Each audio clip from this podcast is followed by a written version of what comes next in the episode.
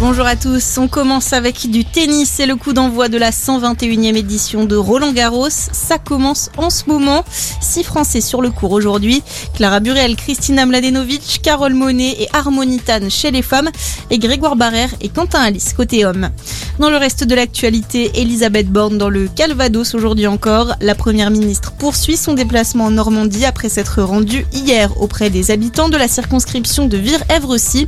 Une visite non pas comme chef du gouvernement, mais comme candidate aux législatives. En revanche, c'est bien en tant que première ministre qu'elle a accordé une interview au JDD publiée ce matin. Elisabeth Borne défend notamment la réforme des retraites. Elle promet de ne pas mentir aux Français, contrairement à ceux qui ne disent pas la vérité, en voulant faire croire qu'elle n'est pas indispensable. Selon la chef du gouvernement, le projet d'Emmanuel Macron de porter l'âge de départ à 65 ans d'ici 2031 est nécessaire. Ce drame dans le Var, deux personnes ont perdu la vie hier soir dans l'incendie d'un immeuble à Sifour. Les victimes sont un homme et une femme âgés de 50 ans.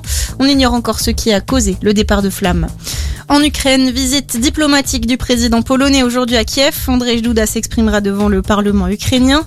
Il est le premier chef d'État à prendre la parole devant l'Assemblée depuis le début du conflit en Ukraine. En parallèle, 963 Américains et Canadiens interdits de séjour en Russie.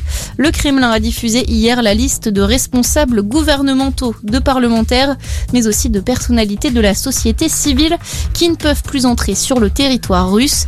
Parmi le président Joe Biden, son d'État Anthony Blinken, mais aussi le PDG de Meta, Mark Zuckerberg, ou encore l'acteur Morgan Freeman.